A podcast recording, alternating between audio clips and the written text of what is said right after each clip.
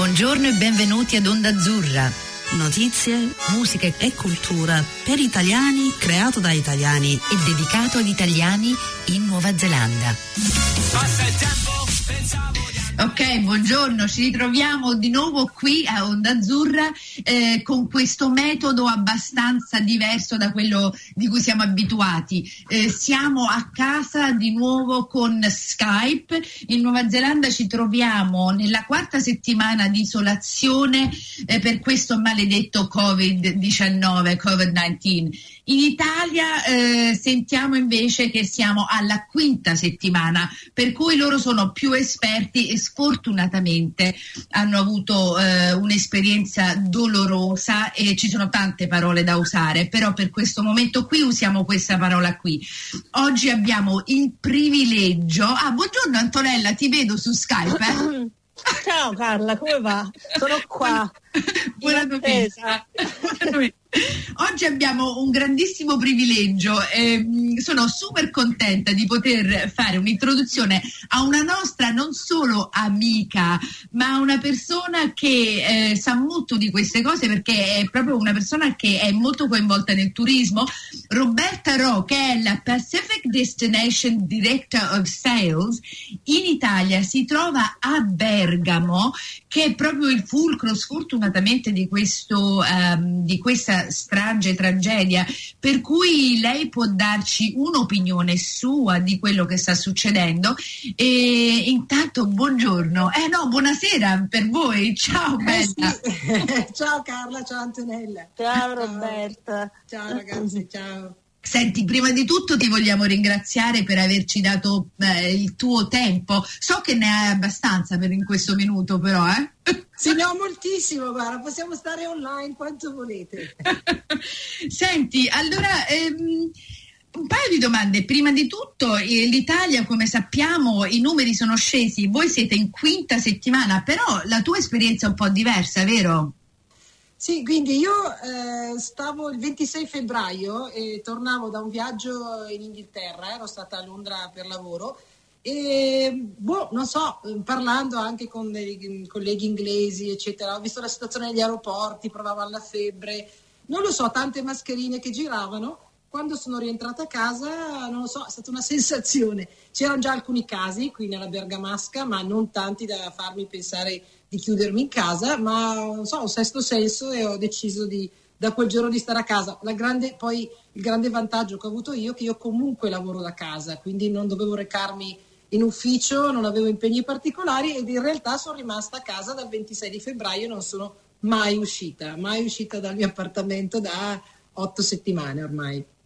Mai, cioè, come, eh, come, come fai a fare le spese, eccetera? È tutto online? Sì, sì, sì, sì, sì, qui ci sono diversi supermercati e ce n'è uno grande vicino a casa mia, un S lunga, non so se sapete cosa sia, e, e fanno appunto servizio di delivery e così sto facendo. Molto difficile è stato le prime settimane riuscire ad avere uno slot disponibile, però con calma siamo riuscite, dico siamo, parlo al plurale perché mia madre abita al piano di sotto, per cui faccio la spesa per me e per lei. Per cui sì, eh, mi sono organizzata in questo modo eh, di solito faccio le prenotazioni di notte perché durante la giornata, ripeto, non si trova disponibilità, ma verso le 3-4 di notte mi sveglio e faccio, blocco la spesa online che ci portano a casa.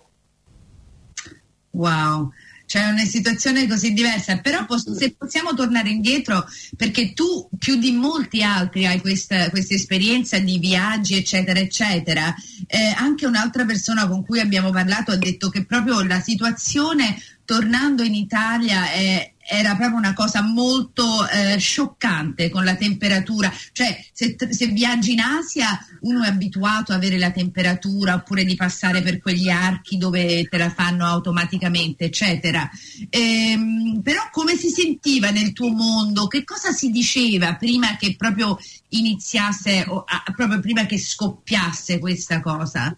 Ma guarda, io credo che sia successo quello che è successo poi in tanti paesi europei che hanno atteso molto nell'effettuare il lockdown, cioè, per cui si pensava alla Cina come un paese lontanissimo e benché avessimo avuto qualche caso a Codogno, come forse già sapete, eh, la gente faceva una vita normale, quindi non, non si preoccupava appunto di stare, fare attenzione nel toccare o lavarsi le mani, cioè non sono state prese per diverse settimane eh, so, ha fatto attenzione su certe modalità nel relazionarsi con gli altri, poi come ben sapete essendo italiani qui è, è consueto abbracciarsi, abbracciarsi quando si vede, per cui all'inizio si vedeva, ripeto, una stazione lontana e mai si sarebbe pensato che da Wuhan eh, Bergamo diventasse il centro più eh, danneggiato da, questa, da, questo evento. Per cui, ripeto, per parecchi giorni sentivo gli amici che, mi, che dicevano come poi ho sentito dire agli spagnoli o ai francesi o ai tedeschi le settimane successive, dicevano figurati cosa vuoi che capiti e poco più di un'influenza. Cioè questa frase è girata per, per giorni e giorni purtroppo. E quella è stata una cosa che ha colpito tutto il mondo, questo fatto del, che è solo un'influenza. E so che noi, per esempio, abbiamo vissuto una realtà molto diversa, perché qua, sa, co- conoscendo bene la Nuova Zelanda, qua abbiamo spazi aperti, siamo in pochi, siamo lontani da tutto. E anche qua era tutto. A me mi hanno dato da allarmista. E vedevamo tutti quanti questa cosa che cresceva, sen- cioè fare capire forse alla gente la sensazione del, di come cresceva questa cosa in Italia, poi specialmente in Bergamo. Com'era la, la sensazione là, andando da una semplice influenza e poi capire che la situazione era veramente seria? Ma guarda, eh, noi, come ti dicevo, i primi giorni la maggior parte dei miei amici eh, ripetevano questa frase e non eravamo assolutamente consapevoli di quello che ci stava capitando.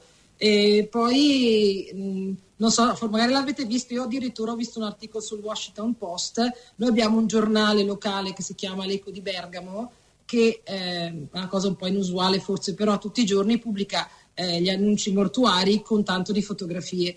E voi considerate che io non lo acquisto questo giornale, lo vedo online ogni tanto, però considerate che normalmente c'erano un paio di pagine dedicate appunto a questi annunci e poi hanno cominciato a aumentare, aumentare fino ad arrivare fino a 14 pagine, cioè praticamente metà del giornale dedicato a questi annunci mortuari, per cui lì la gente veramente ha capito e non solo. Eh, io ho avuto la grande fortuna di non avere nessun parente stretto eh, che è mancato per questa cosa, ma vi posso raccontare decine di storie di amici. Cioè, ho sentito la mia parrucchiera qualche giorno dopo, gli era morta la mamma, uno zio e il padrone di casa e il suo medico curante e così posso raccontarvi decine di case, famiglie, non dico sterminate, ma quasi, padri, madri, figli, tutti mancati. Per cui ecco questa foto dell'eco di Bergamo e poi soprattutto un'immagine che rimarrà, penso, nella storia, questi cari eh, militari, non so se l'avete vista anche in Nuova Zelanda, che sono passati tra l'altro anche, io abito in una zona, eh, si chiama via autostrada perché è la via che porta all'autostrada e qui devo dire che a, a parte le ambulanze, eh, ma anche questi carri che sono passati, decine di carri con le bare, eh, lì, è, lì, è, stata la svolta, è stato, adesso non ricordo il giorno, ma i primi di marzo, sono verso l'8-10 di marzo, e lì è stata la svolta, la gente ha cominciato veramente ad avere molta, molta paura. E poi una cosa che io ricorderò tutta la vita è il suono assordante di queste ambulanze. Ragazze, non potete credermi perché sembra cioè giorno e notte, giorno e notte. Io impazzivo, le sentivo sempre nella testa, questo suono delle ambulanze, continuavano a passare, elicotteri, ambulanze. E poi abbiamo cominciato a vedere i militari che sono entrati dall'autostrada, ripeto, io abito in questa zona dove vedo passare carabinieri, eh, i carri militari, gli aerei, cioè è stata una cosa devastante, sembrava veramente... Le prime due settimane io prendevo molto spesso dei tranquillanti perché comincia, veramente ho sofferto in modo la paura in un modo pazzesco, pazzesco. Poi, eh, avendo un'anziana con te, cioè tua madre, lei come, come se l'è presa? Beh, mia mamma pensate che ha compiuto lo scorso anno 90 anni e quindi la mamma è passato nella vita tantissime cose, tra cui la seconda guerra mondiale, mio padre è stato anche un partigiano per cui io fin da piccola sento le storie di guerra, non solo mio padre è stato anche, ha fatto anche la campagna di Russia, per, Russia, perciò ne ho sentite davvero tante. La mamma dopo qualche settimana mi diceva io ho più paura adesso che durante la guerra, mi ha detto la guerra è una cosa terrificante, però lei diceva durante i tempi di guerra suonava l'allarme, noi andavamo nel bunker, bunker eh, due ore, due ore e però poi si usciva e si passeggiava, non so come dire. Bergamo è stata salvata, non ci sono stati tanti bombardamenti, però lei diceva adesso invece è molto più subdola la situazione, per cui davvero non si può uscire, questo nemico non si vede, non si sente. Per cui eh, l'ho vista più impaurita, o mi ha detto di essere più impaurita di addirittura eh, del periodo di guerra. Sì, è una, cosa, è una sensazione molto strana perché poi fra l'altro il, nemico non lo vedi perché si può descrivere come un nemico, allora uno non sa neanche come proteggersi bene, cioè mascherine, guanti, ti, ti lavi le mani, eccetera, eccetera, però questa sensazione di non sapere dove, dove cioè, metterti deve essere e poi anche come una persona anziana con il media che in continuazione ti dà statistiche, fa, si parla, deve essere proprio un'angoscia proprio forte per una persona, per, per, tutti la viviamo in una maniera un po' diversa secondo me questa cosa. Assolut- assolutamente, è stato impressionante e poi è una cosa che eh, dovete anche capire ed è una, forse fa un po' la differenza con altri paesi nel mondo è che noi siamo stati i primi, tutto sommato dopo la Cina, siamo stati i primi a dover affrontare questo problema. E le notizie iniziali, sono certa che lo saprete, comunque da parte di persone anche importanti come il nostro sindaco, che è un bravissimo sindaco, come sindaco di Milano o altri politici, che all'inizio si facevano vedere, non so, nei ristoranti cinesi per dire ragazzi, non dobbiamo, sempre nel famoso periodo è solo un'influenza, per cui incitavano la gente in realtà ad uscire e appunto ad affrontare la cosa come un'influenza. Io non ho mai e mai darò una colpa a queste persone, a loro volta erano state informate di, di, di, questo. Per cui le notizie, il problema per noi è stato di avere notizie assolutamente contrastanti, per cui all'inizio un incitamento ad uscire e non aver paura di questa cosa e poi improvvisamente queste pagine, il giornale dei morti che si moltiplicavano, per cui hanno fatto tutti un retrofront e come capiterà in Nuova Zelanda ad oggi, cioè un mese dopo, un mese e mezzo dopo, ci sono mille teorie su come eh, comportarsi di fronte a questo virus, per cui mettere all'inizio assolutamente non mettere mascherine, era assolutamente sconsigliato mettere le mascherine ai sani, solo agli infettati. Improvvisamente adesso diventerà obbliga- anzi è diventato obbligatorio per tutti mettere le mascherine se si esce. Per cui le notizie, ripeto, sono state talmente contrastanti che ha reso ancora più difficile eh, la situazione per tutti noi. Mm. È veramente strano sentirti parlare di queste cose perché la nostra realtà è abbastanza diversa. Eh, cioè, noi tutti in Nuova Zelanda siamo in isolamento e certo l'isolamento nostro non è uguale per tutti, non lo sto dicendo. Noi siamo fortunate che già viviamo in case comode. e, sì. Però, ehm, per esempio, per noi l'uscire non è un. Cioè, noi dobbiamo stare, hanno detto qui che noi dobbiamo restare nella nostra, si chiama bubble, per yeah, cui sì. noi dobbiamo stare in casa con familiari o con gente con cui vivi, però si può uscire, si può andare a fare un esercizio giù al parco perché siamo pochi, per cui la realtà nostra è abbastanza diversa dalla vostra, di quello che sentiamo. E, ehm, senti, e, ehm, e ora ti se- senti che la situazione sta cambiando un poco, c'è un modo di vedere le cose diversamente, perché ho sentito che la vostra media eh, sta comunicando abbastanza bene con, eh, con, gli italiani. Ho sentito dire da varie persone che la comunicazione sia sulla televisione, radio, eccetera, è abbastanza ehm, cioè, eh, chiara. Beh, tu cosa pensi? Eh, guarda, no, no, non lo so, diciamo che adesso siamo tutti ormai consapevoli della, della situazione e ehm, sappiamo i pericoli possiamo, a cui possiamo incorrere uscendo, socializzando, eccetera. La, il nostro lockdown, come dicevi giustamente tu Carla, è molto diverso perché noi a Bergamo eh, non possiamo proprio uscire di casa se non neanche fare quattro passi, eh, se non eh, andare al supermercato se non riusciamo a fare la spesa online o in farmacia e anche quando si esce è obbligatorio portare con sé un certificato eh, emesso da un decreto ovviamente di Conte, un certificato in cui diamo tutte le informazioni perché ci spostiamo, quanto ci spostiamo. Vi faccio un esempio, io ripeto non sono mai uscita perché faccio la spesa online, ma io ho tre supermercati abbastanza vicini, però io devo andare al più vicino. Cioè, sono state date diverse multe a chi magari andava al, al, al supermercato di fiducia, tra virgolette, perché magari era più lontano di uno eh, rispetto a casa. Per cui, eh, ripeto, noi adesso facciamo un lockdown diverso. Eh, io credo che il nostro governo eh, abbia, e anche la comunicazione adesso sia sicuramente un po' più allineata e i numeri, avete visto, stanno un po' scendendo. La, la grande paura per tutti era che Milano subisse una, un attacco, chiamiamolo tra virgolette, come quello di Bergamo e lì sarebbe stato davvero una tragedia perché la popolazione è ovviamente è superiore rispetto a Bergamo e provincia. Eh, Milano sempre numeri alti, però ehm, in generale in Italia mh, stanno, stanno, riducendosi. Purtroppo ci sono ancora molti morti, eh, ma anche quello è la conseguenza de, de, del fatto che molte persone sono ammalate due settimane fa e molte non riescono poi a, a sopravvivere all'attacco del virus. Però ripeto, le informazioni che danno adesso sono abbastanza chiare. Eh, il problema grosso che c'è adesso è che il 4 maggio, e l'avrete saputo, c'è eh, l'intenzione di passare a una fase successiva in cui ci sarà un lockdown un po' più soft.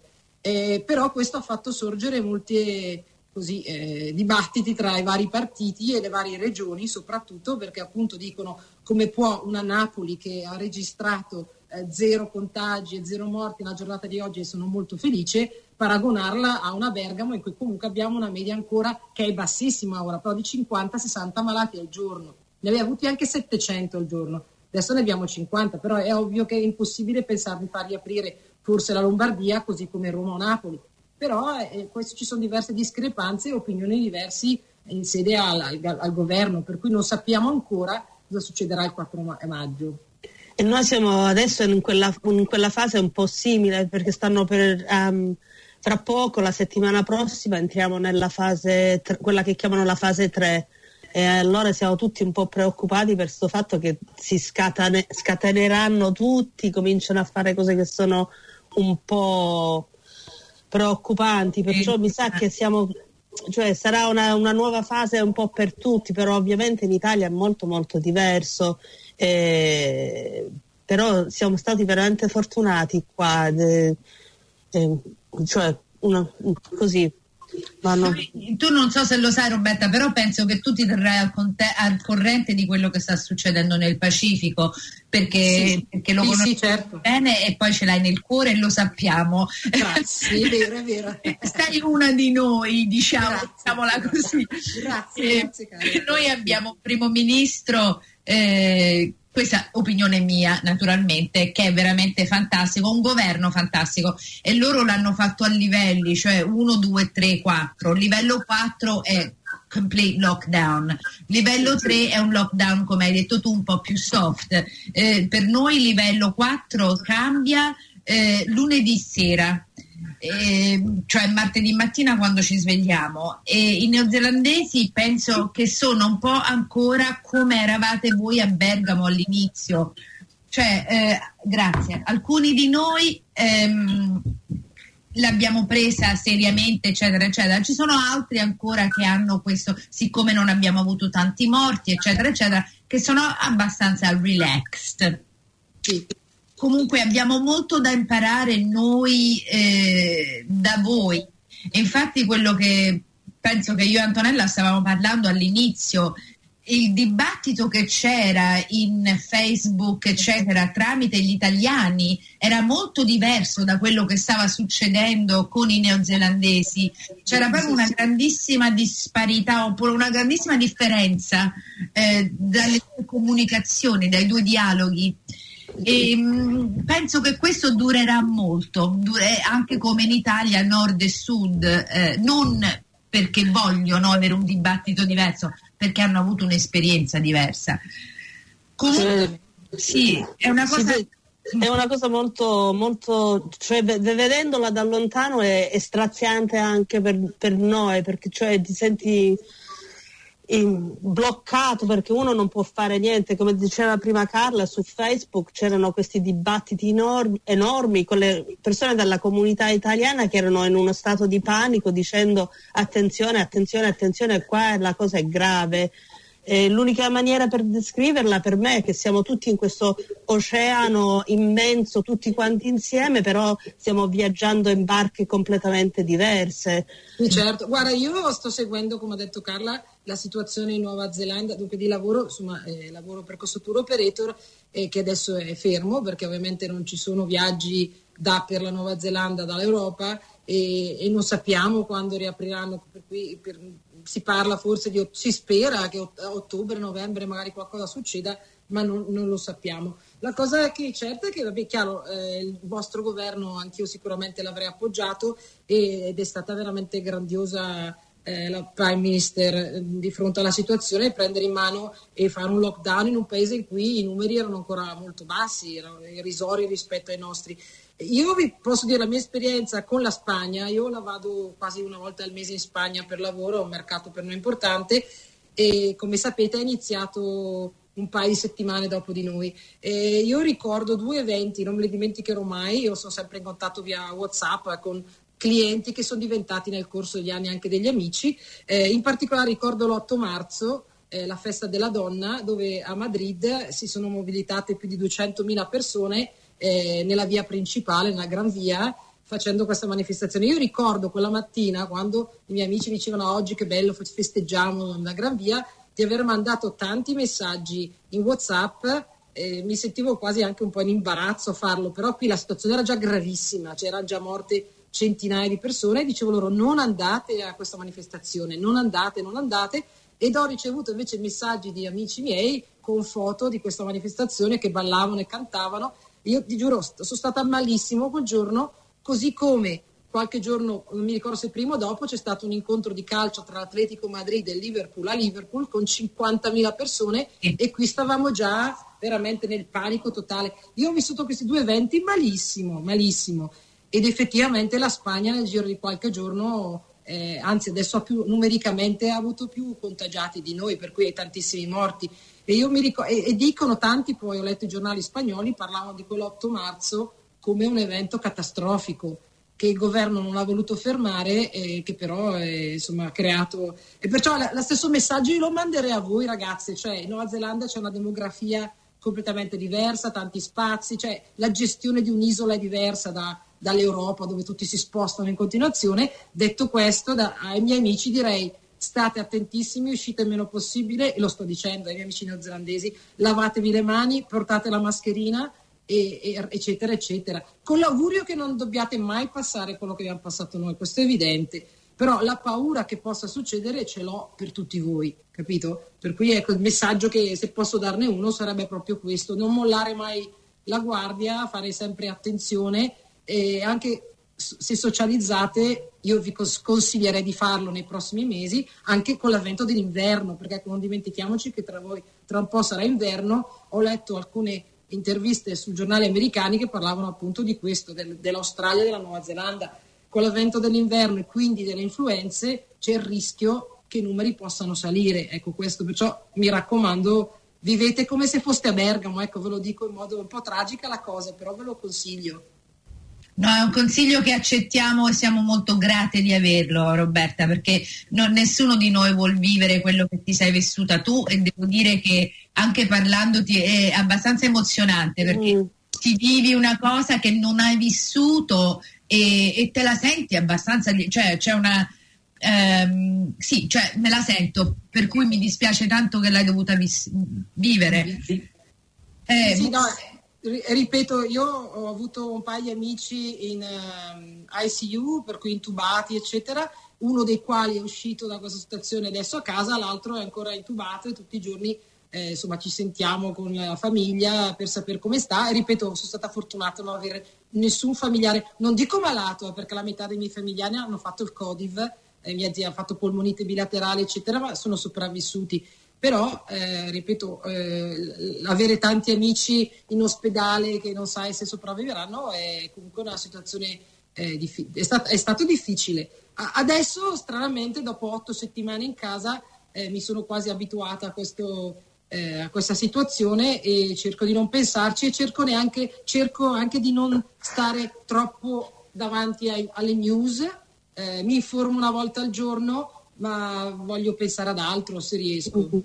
Per, parlando di, di, questo, di, questo, vivere chiusi in casa e cercare di reagire un po' alla situazione, e tu che sei stata in casa ormai da otto settimane, come hai mantenuto il tuo sei riuscita a mantenere il tuo senso di essere, di andare avanti, esercizio, cosa hai fatto per mantenere la tua energia? energia. Allora, come vi dicevo, le prime due settimane, adesso non so, due o due settimane e mezzo, davvero ho sofferto molto di attacchi di panico. E paradossalmente ho, ho avuto la fortuna che mia mamma è anche una donna forte, era lei che mi teneva su invece che il contrario e, e non nascondo che qualche volta, vi dicevo prima, ho preso anche qualche tranquillante perché avevo momenti in cui mi mancava il respiro piuttosto che avevo degli attacchi di panico. Queste le prime settimane e vi ripeto, questo suono assordante delle ambulanze di continuo giorno e notte, non, non riuscivo- non riuscivamo a dormire. Cioè, era- capitava spesso che mia mamma la sentissi muovere tre di mattina, io ero sveglia, cioè è, un- è stata una situazione difficilissima. Poi eh, penso che la mente umana sia fatta anche per quello, ci si comincia un po' a abituare alle situazioni. Come si elabora il lutto, si elaborano anche queste situazioni. Per cui eh, magicamente ho cominciato a essere abitudinaria, per cui non so, tutte le mattine ci svegliamo, vado giù a fare colazione, eh, guardiamo una certa trasmissione, chiacchieriamo, facciamo dei giochi di società insieme e, e- e mantenendo tutto un po' gli stessi orari tutti i giorni. Poi io ho un balcone, ho la fortuna di avere un balcone, per cui ci sono state giornate belle, io dalle 2 alle 4 stavo fuori sul balcone a prendere un po' d'aria e un po' di sole, ho visto ovviamente tante serie Netflix, come faranno in tanti, eh, ecco, ho avuto difficoltà a leggere, non ho mai letto un libro in otto settimane perché non mi riesco a concentrare molto.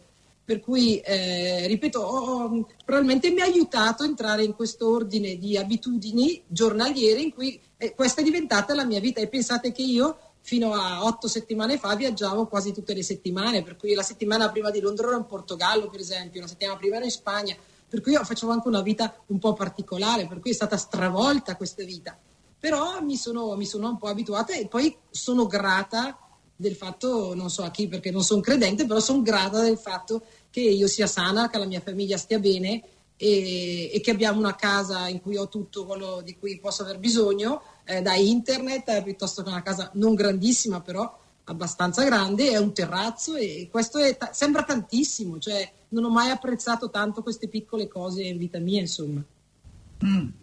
Senti, eh, vedo il tempo, ora abbiamo pochi, pochi minuti, però ci sta un altro tema che a noi farebbe molto piacere parlare con te e sfortunatamente non possiamo perché non abbiamo il tempo, però penso che questa va- varrebbe anche un'altra puntata, un po' più in là, se, se non ti dispiace, perché essendo un'esperta nel, nel viaggiare e, e il turismo, che ora non sarà mai più uguale secondo me, dico di nuovo, però penso che con confini chiusi, con il muoversi come ci siamo mossi finora, penso che questo avrà un grandissimo impatto globale.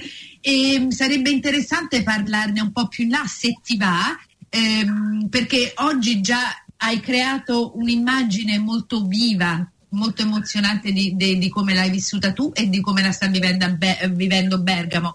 Però più in là, se non ti dispiace, ci farebbe piacere farne un'altra in modo che parli un po' del turismo, di, di come te la vedi, specialmente con questo rapporto che c'hai Italia-Nuova Zelanda, eh, Italia-Pacific. A- assu- guarda, mi farebbe piacere, ma non piacere di più, così vi rivedo, vi risento e poi il fatto di essere in contatto con tanti italiani che sono in Nuova Zelanda sarebbe, ripeto, per me un grande onore, per cui quando volete, è 24 anni che lavoro per questo tour operator, per cui è una vita, eh, metà della mia vita, per cui volentieri vi posso dare qualche così, informazione in più riguardo anche ai viaggi e quello che, cioè nessuno lo sa in realtà, eh, però Ah. quello, quello che succederà, però insomma qualche idea ce la stiamo facendo per riorganizzare insomma il nostro lavoro. Wow, senti, sei stata veramente fantastica. Ehm, noi ora abbiamo pochissimo tempo per eh, salutarti e ringraziarti. Antonella, cosa vuoi dire a questa fenomenale donna? Guarda, Roberta, è stato veramente un, un onore, un, un piacere rivederti e parlare con te. Sono- io sono molto emozionata, anche se faccio un po', se scherzo, eccetera, eccetera, sempre, cioè, veramente questa cosa mi sento che mi ha colpito veramente il cuore, ho avuto dei momenti in questi queste settimane de- proprio straziante anch'io vedendo quello che stava succedendo a Bergamo, perciò apprezzo molto la tua sincerità e parlare con te perché sono, sei nel mio cuore Roberta, guarda. Guarda, molto gentile, grazie Antonella, anche voi. Un bacio forte e mm, Roberta ci risentiremo e carici- carissimi ascoltatori vi ricordiamo che la trasmissione di oggi è stata sponsorizzata dal MECI, Ministero degli Affari Esteri e dalla Cooperazione Internazionale. Grazie a tutti, buona domenica e a presto. Bye.